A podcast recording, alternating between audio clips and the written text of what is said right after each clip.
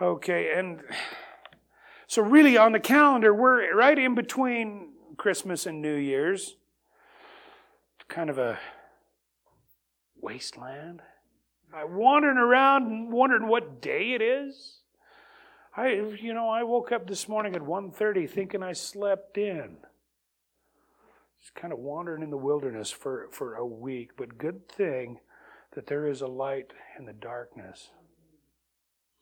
And that light is indeed Jesus. And it is traditionally the celebration of Jesus' birth.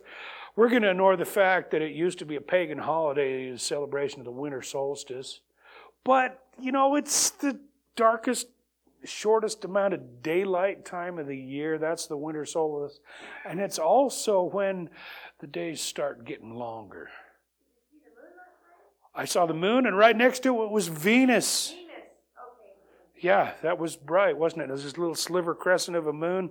And yeah, it is the darkest time of the year. And sometimes we're a little bit like plants. We do need a certain amount of sunlight to shine on us. For vitamin D, right? Is that the one? Okay, so yeah, this is when we traditionally celebrate the birth of Jesus. Now, we don't know when he was born, but we do know that he was born. And when he was born, the, the angel Gabriel showed up. And the first thing he said, he said, Don't be afraid. Let's go there. Let's go to Matthew chapter 1. And I didn't bring my reading glasses, so I got to take these off and then put them back on so I can see you. Matthew chapter 1 18 to 25. Now, the birth of Jesus Christ was as follows. When his mother had been, when his mother Mary had been betrothed to Joseph, before they came together, she was found to be with child by the Holy Spirit. Now, this was prophesied. And Joseph, her husband, being a righteous man, not wanting to disgrace her, desired to put her away secretly. But when he had considered this, an angel, behold, an angel of the Lord appeared to him in a dream, saying, Joseph, son of David. Remember that. Do not be afraid to take Mary your wife, for that which has been conceived in her is of the Holy Spirit. And she will bear a son. And you shall call his name Jesus, for it is he who will save his people from their sins.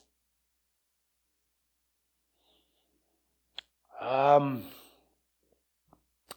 the name Jesus. It says, they'll call him Jesus, you will name him Jesus because he will save his people from their sins, right? right. So, names have meaning. Jesus' name has a meaning. It means Jehovah saves. Uh oh. Paper lock. uh, my mother named me Carrie, and it's not because I can lift heavy things, it's just a coincidence. But in this case, the name of Jesus means Jehovah will save us. He will save his people from their sins. Now, all have sinned, so all people need saving, including including uh, Mary. If you read in, in Luke chapter 1, the Magnificat, the Magnificat, I don't know if I'm saying it right, but she said, I rejoice in God, my Savior. She was also a sinner who needed saving. But it is Jesus who will save us from our sins. He will save us from the consequences of our sins. He will save us from the consequences of our stupidity and of our fallen nature and of our evil, wicked desires. Uh, and the Messiah, you study through the Old Testament, we see over and over again prophecies regarding the promised Messiah. In the Old Testament, the Hebrew people were expecting a Messiah. And if you study the song of Zachariah, you can see from his perspective that he was expecting a, uh, a like a warrior king to come riding in on a war horse and put the Romans under captivity and free his people and allow them to worship in peace. Jesus did do all those things, but not in the way that uh, most of the people were expecting. Ah. And you could spend a lifetime studying the prophecies in the Old Testament uh, regarding Jesus' entire life and Jesus' birth. I think Rudy mentioned it last week or the week before between 300 and 400 prophecies regarding the life and ministry and the birth, death, resurrection of Jesus. They were expecting it. They were expecting a Messiah in the Old Testament. Ah, Testament, Testament. Who knows what the word Testament means? Close. Very close. Very close. Um, a lot of people think that the word testament, it means a, a body of literature, a, a, a it really means covenant covenant, a deal, a bargain, an agreement, the last will and testament. Testament, that's the Old Testament, the Old Covenant. Now, the covenant is an agreement between two parties, and the Bible is an agreement between God and His people. Um, and sometimes it was unilateral, one sided. God makes the deal and sometimes it was bilateral, two parties.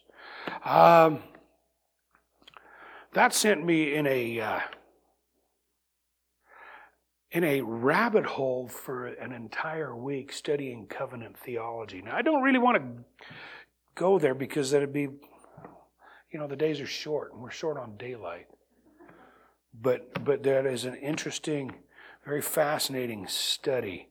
But there was a covenant between Adam and God. We start at the beginning. Why not, right? and that covenant was don't eat the tree of knowledge of good and evil, or you will die. Well, we know that story. Messed that up.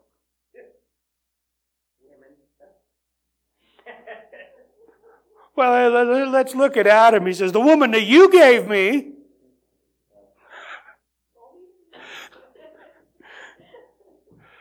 She just, the, the serpent deceived her, and the woman that you gave me, she persuaded. He's trying to shift the blame, anyways. But still. So in Adam, he messed that all up. That covenant, that agreement. Uh, we go forward in time, there was a covenant with Noah. And, wow. yes, there was. There was, there was a couple of things to the covenant with Noah. It was kind of a new start, a new, a do-over, a mulligan, if you will. No, that's being a little bit disrespectful. Nothing happens outside of God's will and God's plan. But the world was so wicked.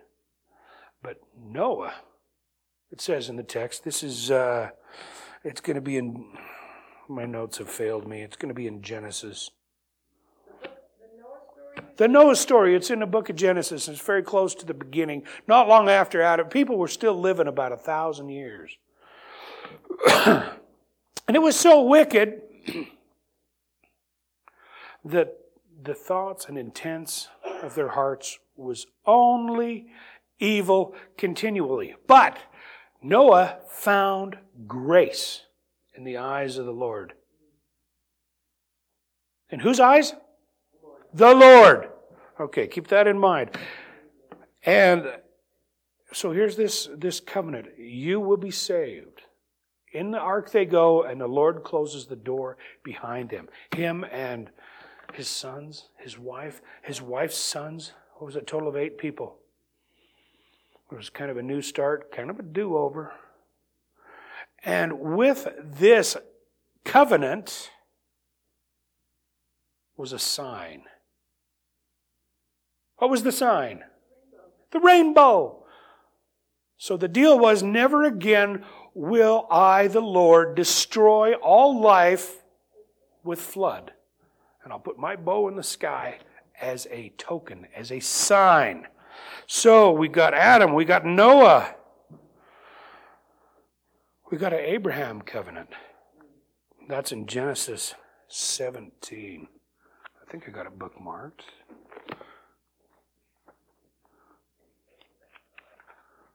I think I do. Off with the glasses. Genesis 17, we'll start in verse 5.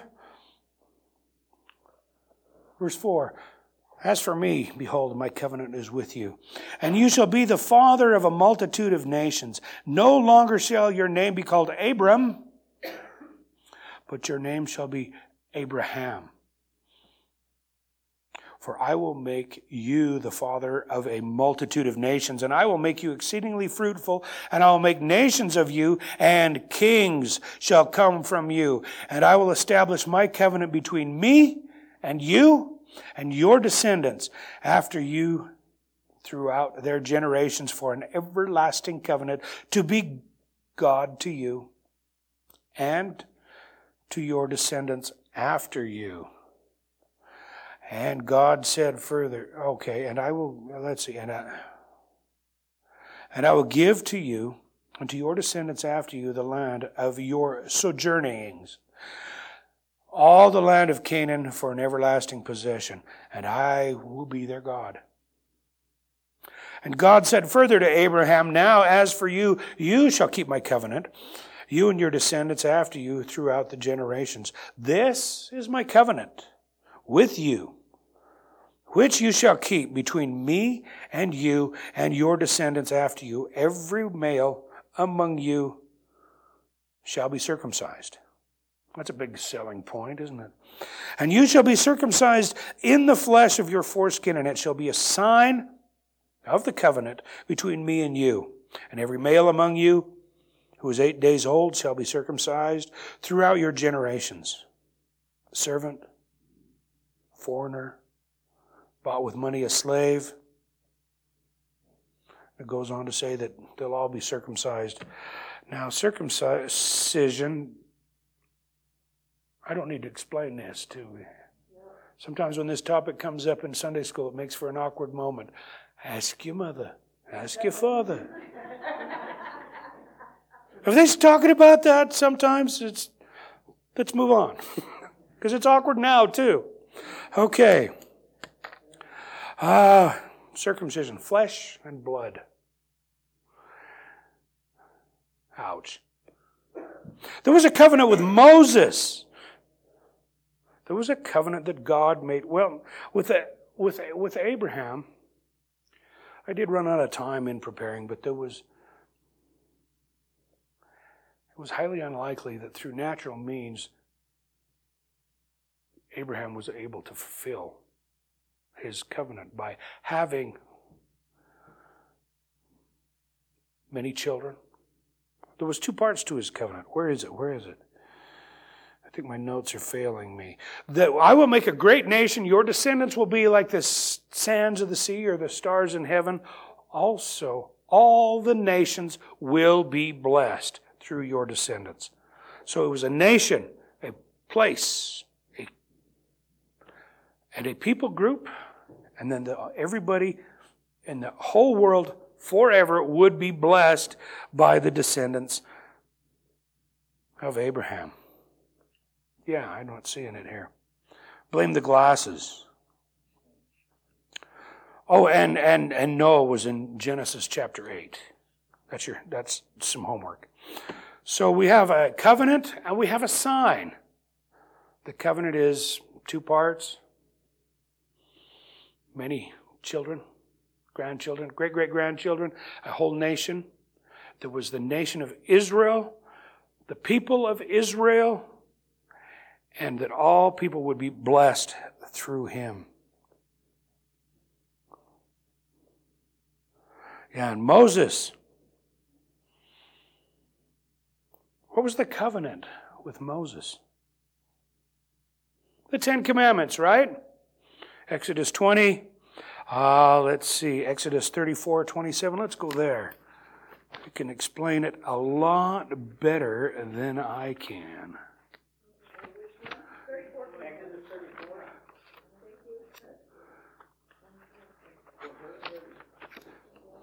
Let's see, Exodus 34 27.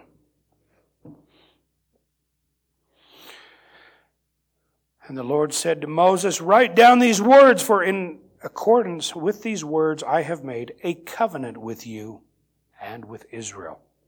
That covenant is the Ten Commandments. Now there were several signs. That would be the tablets that he broke and that he ended up rebuilding. That's a sign. The Ten Commandments is the law given to Moses. There was a whole lot more explanation of the law. Another sign would be Sabbath observance.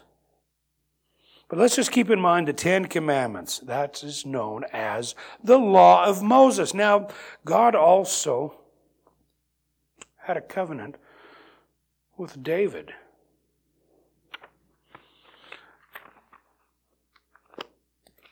What was the covenant with David? Can anybody think of that? No? Okay. We'll turn there and we'll read about it. It's, um, yes, a king.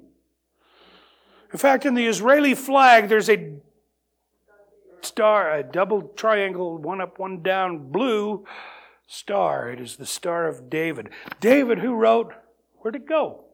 Our memory verse for the day. David, yeah, the psalm. David, who invented the electric guitar. What? Okay, so it was the, the, the lute or something.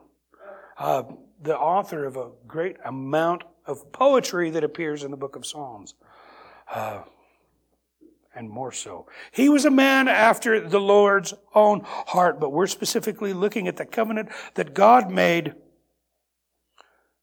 with David in 2 Samuel chapter 7.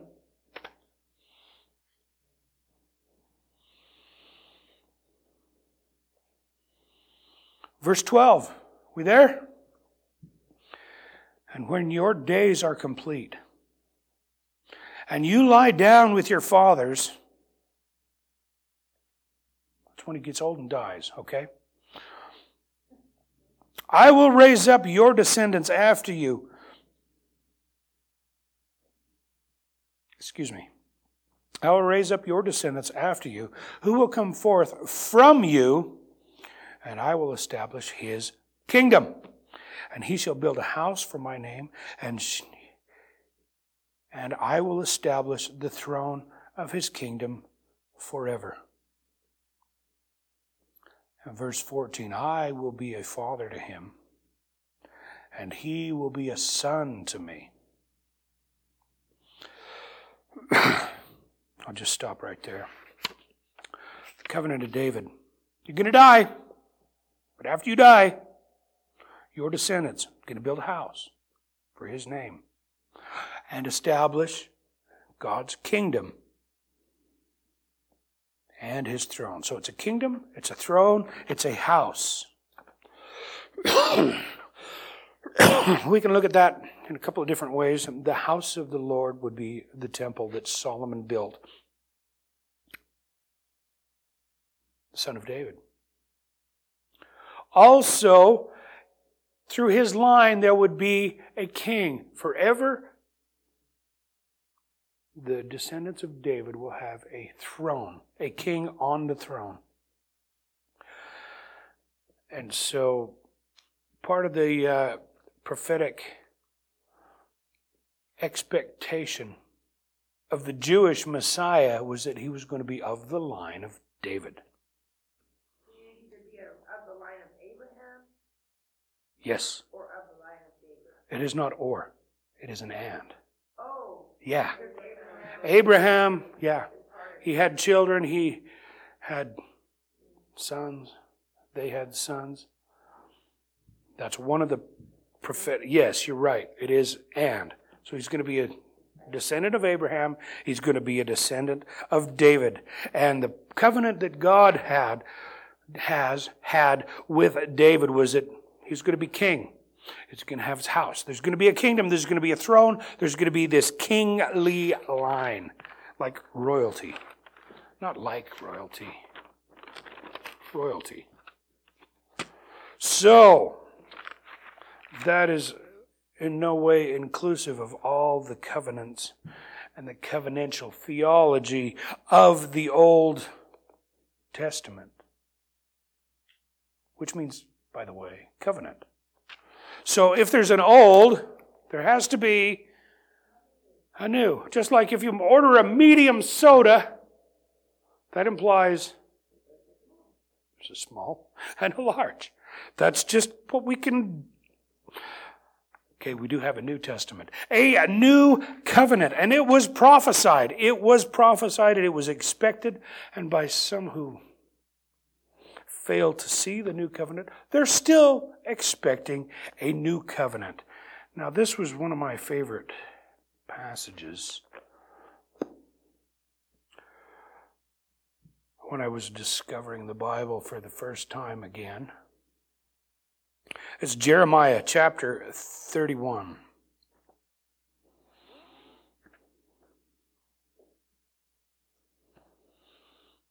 Jeremiah chapter 31, verse 31.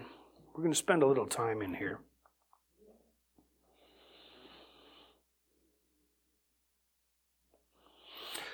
Okay, starting in verse 31 Behold, the days are coming, declares the Lord The days are coming. That means at this point in time, they hadn't happened yet. Prophecy, okay?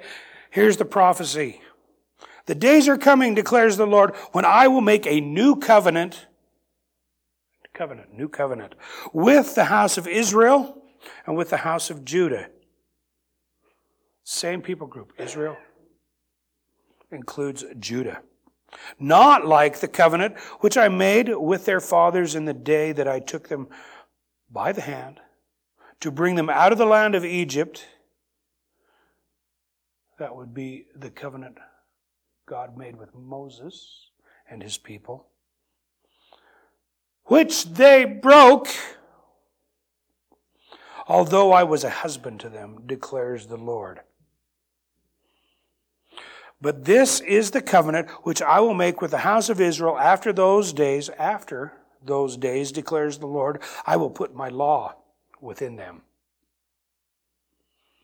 and on their heart, and I will write it.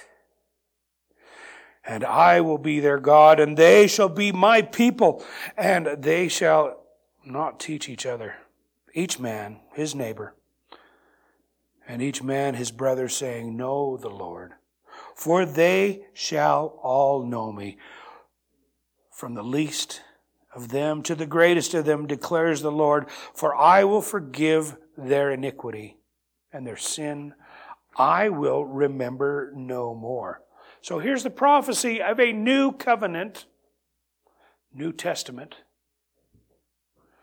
prophesied in Jeremiah 31. The days are coming that means they're not there yet at that point in time. It's a prophecy. It's a covenant with Israel, with Judah, with the Hebrew people, with the Israelites, the descendants of Abraham, which includes the descendants of David. It's not going to be like the old. That's what it says here. It's not like. And what's he going to do? He's going to write his law in them, in their heart and I will be their God, and they will be my people. Everybody's going to know who God is. And here's the kicker and I will forgive their sin, or forgive their iniquity, and their sin I will remember no more. Now, this is God speaking. If He's going to forgive, it's going to be a perfect forgiveness. And if you remember no more, you could say, forget. Right? Remember no more, forget. The same thing. Whatever God does is perfect. He's going to have a perfect forgetfulness of our sins. What sins? That has some fairly serious implications. So it's going to be a new covenant, not like the old one. It's going to be with Israel. I will be their God. They will be my people. Now, under the Mosaic law, there was a passage and it was uh, metaphorical. He says, I want you to take the law, write it down, and strap it to your foreheads. You ever had a teacher or a parent say, I'm going to write this on your forehead? You've said it. Tie it to your hand so that you remember you, your children, and your children's children all the way. So what do they do? They write a real small, roll it in a little tube, put it in a little box, and strap it to their foreheads. It's called a phylactery. It was metaphorical language. They'd tie things around the wrist so they, they actually did that. They took it very literal when God just says, just remember this. Remember my covenant. Remember this. And then he says, okay, I'll make you a new covenant with the house of Israel, with the descendants of Abraham, including the descendants of David. I will forgive your sin and I will remember it no more. It's a perfect forgetfulness, a perfect forgiveness. It is a new covenant. They had lots to look forward to. The next passage that I want to spend some time in is in Ezekiel 36, another one of my favorite, very, very favorite passages of discovering the Bible for the first time. Again, you know, I'd it's Ezekiel 36. And I'd carried the Bible across international borders and had it with me and never bothered to really open it and eat and drink freely and be fed and to find out what it really says until the first time. Before that, it, the language would just go wah, wah, wah, wah, like peanuts, you know, the trombone and the toilet plunger thing, wah, wah, wah, wah, wah, wah, wah. But reading this, discovering it for the first time, made my mouth go dry and my eyes go wet. Ezekiel 36, let's start in verse 25. And this is God speaking. Verse 25, Ezekiel 36. Then,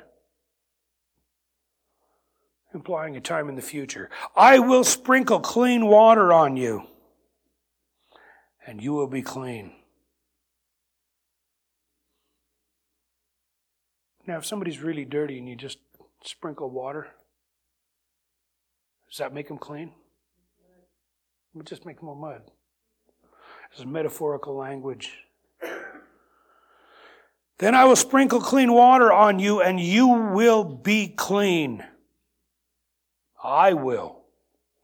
I will cleanse you from all your filthiness and from your idols.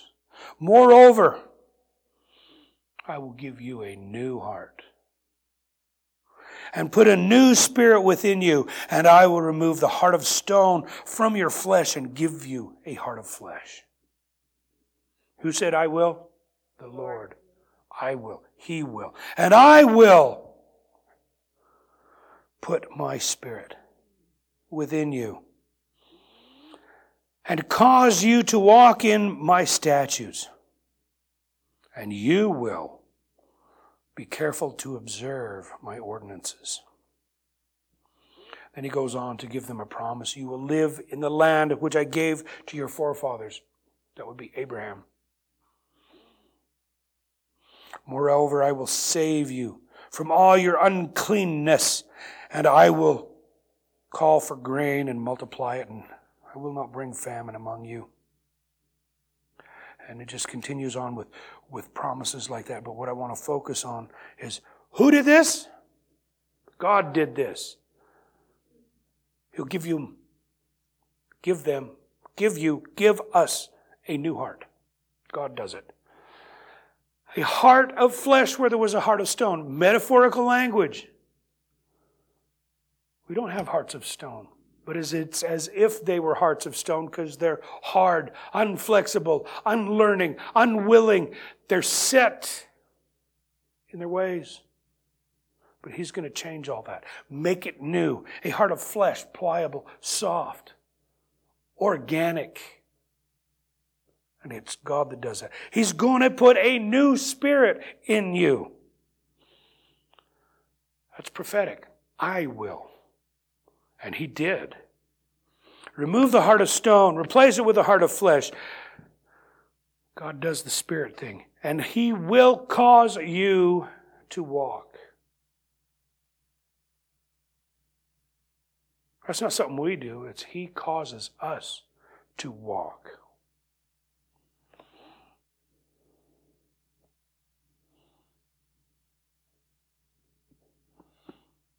What he says here, just be careful to observe my ordinances.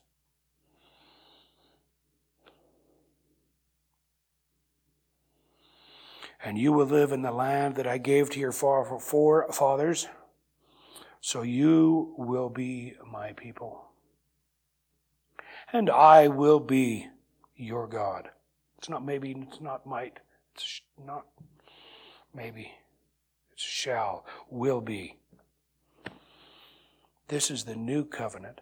This is the sign, and a sign of the new covenant. It's absolutely remarkable. It's also echoed, repeated in early in, in Ezekiel. And my notes have failed me. Ezekiel 11, same language, a new heart, a new spirit. Okay. That's okay. So here we have the prophecy in Jeremiah of a new testament, a new covenant. We have a description of the new covenant, the New Testament. As we look forward to the new year, it's just a coincidence this is happening today. in Luke 22. That's, believe me, that's not the only place.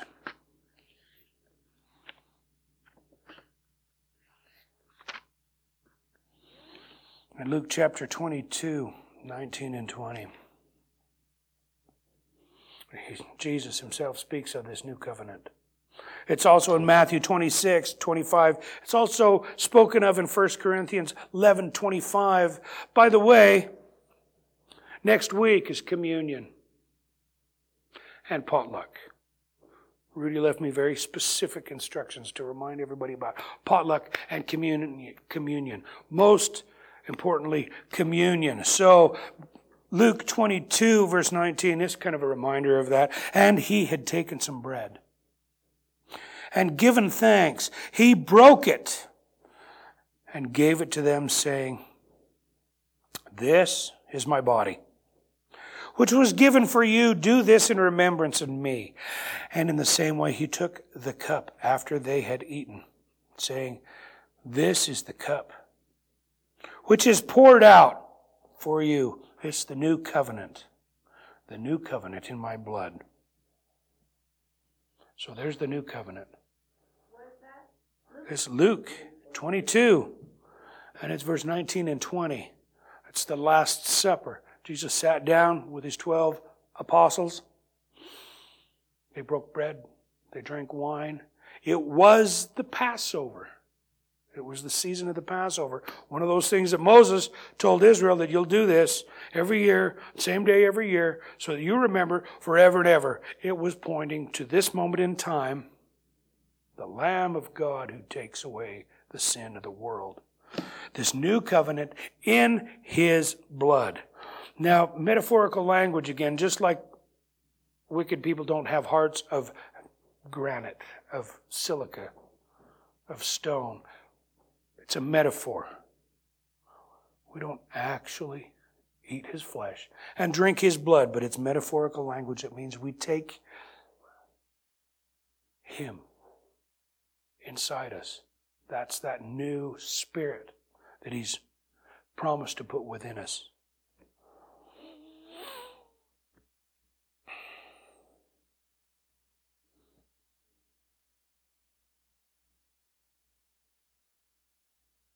Now, a couple of weeks ago, Rudy made a mention of the sign of Jonah. Jonah. And there was a question. What is the sign of Jonah? We could turn there, but I think I just want to touch on it. the sign of Jonah, it's in Matthew chapter 12, verse 39 and 40. The sign of Jonah. You know the story of Jonah? God told him to go to Nineveh. Go east. He went west, ended up in Spain. Went the wrong direction on a boat. They discovered why he was on the boat, headed the wrong direction. They threw him off the boat and a big fish or a whale swallowed him up, and he spent three days in the belly of the whale, which I'm sure is fairly nasty, if not lethal. And then the whale spit him back up, and there he was alive on the beach, covered in whale meal, whatever the whale had been eating. Had to have been absolutely nasty. Well, the sign of Jonah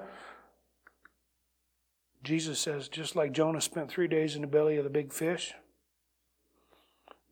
I, Jesus, I will spend three days in the tomb, which is not a very nice place. People don't come out of tombs alive, just like after they've been eaten by a fish. They don't come out of there alive. But he did, and he did. So that is a sign of this new covenant. Now, in Luke chapter 9, let's backpedal a little bit. An important transfer of administration and the Mount of Transfiguration. This is uh, Luke chapter 9, starting verse 28. Some eight days after these sayings, it came about that he took along, Peter and John and James, and went up into the mountain to pray. And while he was praying, the appearance of his face, this is Jesus, his face, became different, and his clothing became white and gleaming also. Now, if you read about Moses coming down from the Mount Sinai with the Ten Commandments, his face was glowing. We'll uh, just continue reading. And behold, two men were talking with him, and they were Moses and Elijah. I can only imagine what they were talking about. I don't think it was fish. Two men were talking with him, and they were Moses and Elijah, who, appearing in glory, were speaking of his departure, which he was about to accomplish at Jerusalem. Now, Peter and his companions had been overcome with sleep, but when they were fully awake, they saw his glory and the two men standing with him. And it came about as these were parting from him, Peter said to Jesus, Hey, uh, Jesus, shall we make him a booth, a tabernacle? Shall, shall we make three of them? It came to pass, as they were parting from him, Peter said, Jesus, Master, it is good for us to be here, and let us make three tabernacles one for you, one for Moses, and one for Elijah. Not realizing what he was saying. And while he was saying this, a cloud formed and began to overshadow them, and they were afraid. As they entered the cloud, and a voice came out of the cloud saying, this is my son, my chosen one. Listen to him. So, Peter, James, and John, they were witnesses to this. They were told not to speak of this. Who else was there? Jesus, Moses, and Elijah. Now, Moses is the one who is, I was going to say responsible, but that wouldn't be entirely correct. Moses is the one who gave Israel from God the Ten Commandments, the law of Moses. And Elijah, we just read some of the words of Elijah, a new heart, new spirit. And it was Jeremiah that's, he wasn't there, but uh, he spoke of the new covenant.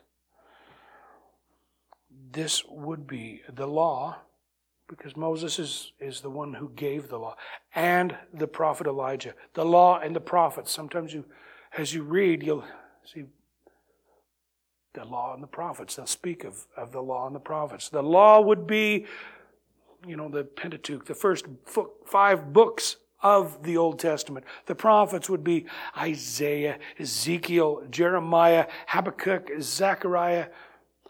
and Jesus made the claim that the law and the prophets was about me. It was about him, prophecies about him. And what did God say? This is my son, my chosen one. Listen to him. Probably because he had some important things to say. Now, this also, this event was prophesied, at least in part in Deuteronomy 18. You don't have to turn there, but I will read this. Is another one of my favorite scriptures, discovering all kinds of stuff in Deuteronomy 18. All kinds of. But we will. Uh, just skip to the verse 15 in Deuteronomy 18. The Lord your God will raise up for you a prophet like me. Like me would be Moses. This is Moses speaking. A prophet like me from among you. You being the Hebrews, the Israelites, the nation of Israel. From your countrymen. Same, same. You shall listen to him.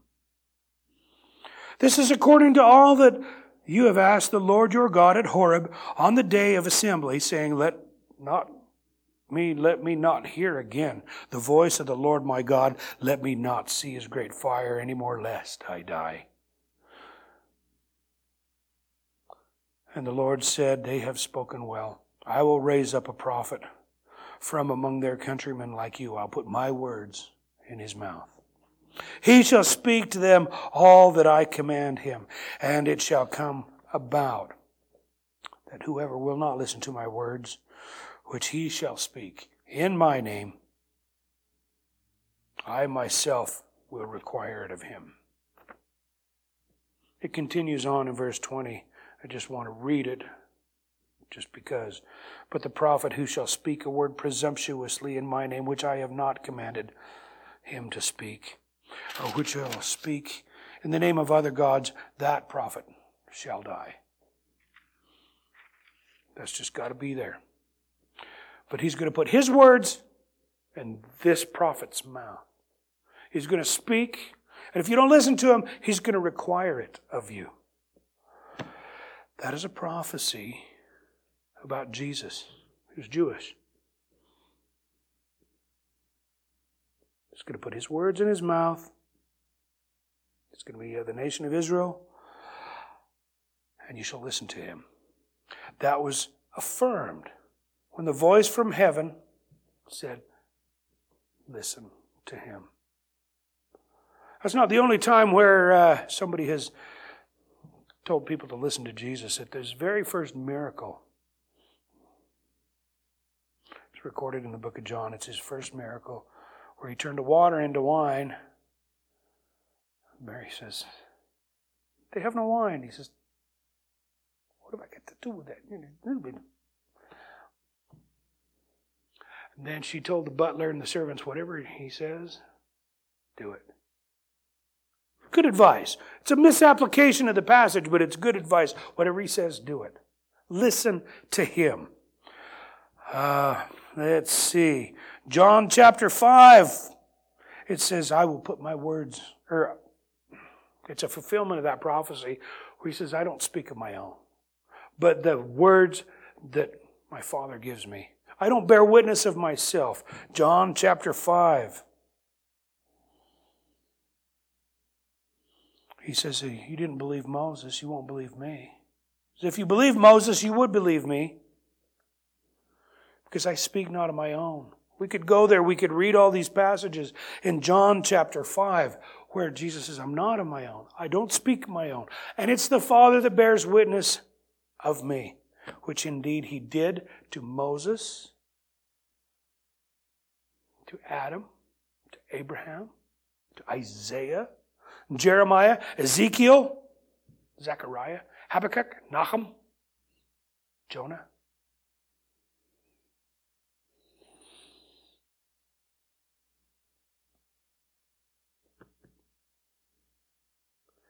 So we have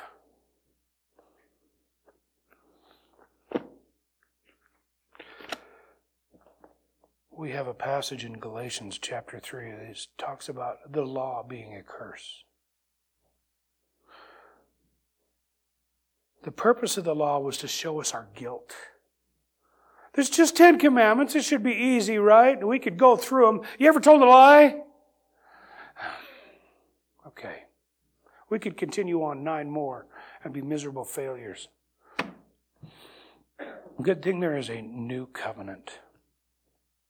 The law, it was absolutely designed to show us our guilt. In Galatians 3, it says that the law is the schoolmaster, the law is the tutor, the kindergarten teacher that brings us to Christ. After we're in Christ, we don't need the tutor, the kindergarten teacher, the schoolmaster anymore. That would be Galatians 3, 24 and 25. Galatians 3, 13 and 14, the law is the curse. Cursed is everyone who hangs upon the tree. That's an Old Testament that he's quoting in the New. In Christ Jesus, in the new covenant. We've got some good stuff in Hebrews.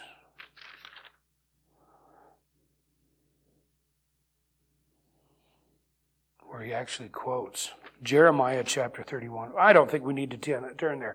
But the author of Hebrews is quoting Jeremiah chapter 31.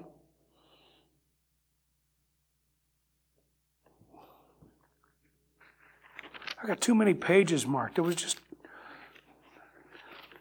And of course, the Bible always speaks more eloquently than I.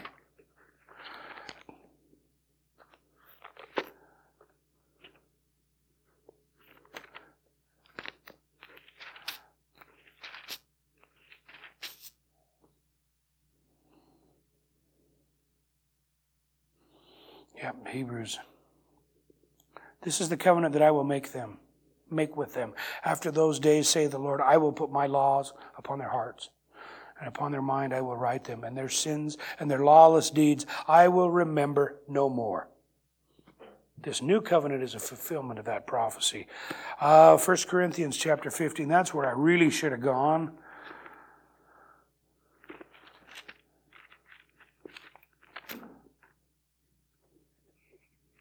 An amazing chapter, 1 Corinthians chapter 15. And the gospel is defined. It's about the resurrection of Jesus causing the resurrection of all men. But here we are in uh, verse 22, 1 Corinthians 15 22. For as in Adam, all die. So that something, whatever that happened with Adam, being disobedient, has an effect on us, like Adam is some kind of father of all mankind, like some kind of head of the family. For we are, if we are in Adam, we're going to die, right? For as in Adam all die, so in Christ shall all be made alive. And turn the page in 1 Corinthians 15, verse 45. So it is written, the first man, Adam, became a living soul. The last Adam became a life giving spirit. However, the spiritual is not first, but the natural, then the spirit. The first man is from the earth, earthy. The second man is from heaven. Okay, the first Adam, we know who the first Adam is. Adam. Second Adam, that's Jesus. That's who this entire chapter is about. It's about his resurrection, and it's about being in Christ. so the second, the last Adam, became a life giving spirit. That's that new spirit that he's going to put within us, spoken of in Jeremiah, quoted in Hebrews chapter 10. The spirit is not first. Think on that for a minute. We're physical first. We're earthy, earthly, earthy first, and then spirit. So first we're born of the flesh. Then we're born of the spirit. And that spirit is that life giving spirit. This is Jesus.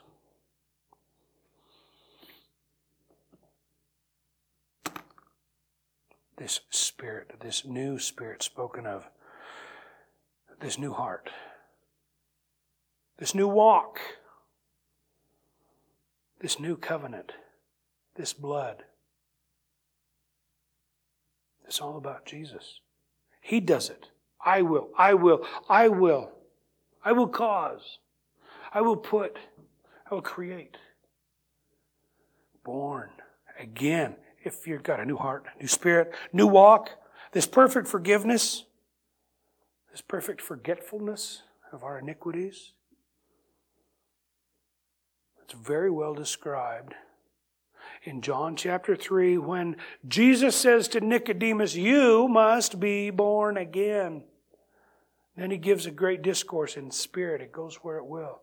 It's like the wind. You can't see where it comes from, you can't see where it's going. You're a teacher in Israel and you don't know this? We found this in the Old Covenant, pointing to the New Covenant. And Jesus says, You must be born again. A new heart, a new spirit, forgiven. Walk. You must be born again. That's pretty new. That's pretty new for the new year, isn't it? Let's uh, let's finish up with uh, Revelation chapter 21. Now, I had it in my mind, and I love it when I'm wrong. And its origin, its source was the movie The Passion of the Christ. And Jesus passes by his mother on his way to being crucified, and he says, Behold, I make all things new. I went to look for the scripture passage where Jesus says to his mother, I make all things. Not there. Couldn't find it. That just shows that the, my skull meat, once I get an idea in my head, it's struggled to get it back out. And I've been wrong about this for years in my mind. He did not say that to Mary at that point in time. So we can blame Mel Gibson for that. However, he did say this in Revelation 21. Speaking of things new,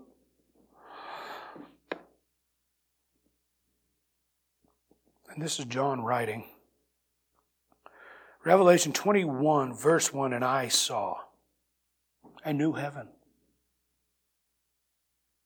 and a new earth, for the first heaven and the first earth had passed away. There is no longer any sea, and I saw the holy city, New Jerusalem, coming down out of heaven from God, made ready as a bride adorned for her husband.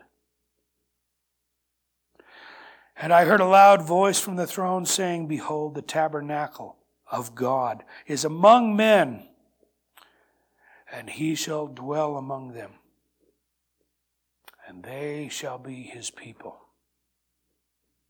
And God himself shall be among them, and he will wipe away every tear from their eyes and there shall be no longer any death. There shall no longer be any mourning or crying or pain or the, the first things have passed away. And he who sits on the throne said, Behold, I am making all things new. And he said, Write. For these words are faithful and true. And he said to me, It is done. I am the Alpha and the Omega, the beginning and the end. And I will give to the one who thirsts from the spring of water, the spring of the water of life without cost. And he who overcomes shall inherit these things, and I will be his God, and he will be my son all things new. New heart, new spirit, new walk, a new forgiveness, a new covenant in His blood. Now, this is Jesus. He makes all things new, not just this little wasteland between Christmas and New Year's, this little wilderness, but all things.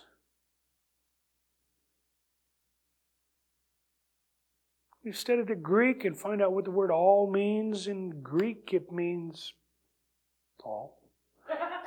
It does. Right?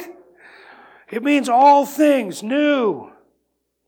So let's have a new year. Let's have a happy new year. Not in Adam, not in Moses,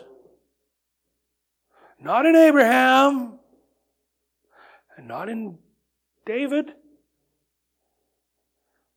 a new year a new life, a new walk, a new heart, a new spirit, spoken of by Jeremiah the prophet, spoken of by Ezekiel, spoken of by Jesus himself. I make it new. I will. I will. I did. I shall. What does he want from us? To observe. Open our minds to him. Open our hearts to him, to love him with all our heart, might, mind, and soul, to surrender to him we can't, we can't have it in our mind, I got this. Or some of that too. No. Surrender to Him. Believe Him. Receive Him. There was a sign to the new covenant. Covenant. The sign. Baptism. Communion worship.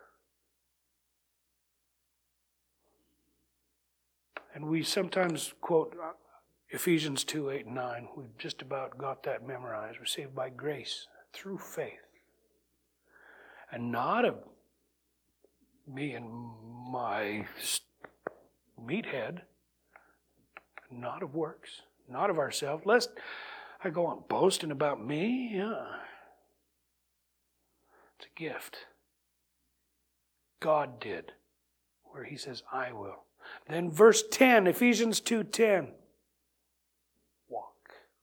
I've created this for you to walk. My good works, for you to walk in them. He does talk about the Christian walk. So that's where I start the sermon, right? The Christian walk? No. It's finished. It's finished. He he did it. He's doing it, and He will continue to do it. He's not going to start something and not finish. He's not going to let His word go out and return void. He's going to do it. He is doing it, and He will do it. to who? Upon whom His favor rests. He will. He does it. And so, this is something that God does, that He did, and that he is finished on the cross in his body. This forgiveness, this new heart, this new soul, this new spirit, he did it for us and in us and to us. So this season of Christmas, this season of Easter and of New Year, it's about Jesus. And let it, let's, let's keep it about Jesus. Let's pray. Father in heaven, thank you for your word. You've spoken it much more eloquently than I could ever even read it. You've described it so clearly this gospel, this good news, this forgiveness of our sins.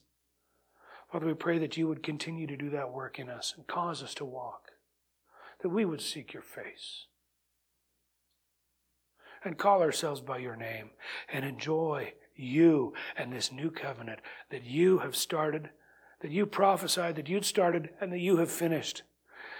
And Father, we look forward to the coming of your Son for the second time. Father, bless us. Have your way in us for the rest of the week and bless us to be new, to be made new, to be new creatures, new creations. In Jesus' name, amen.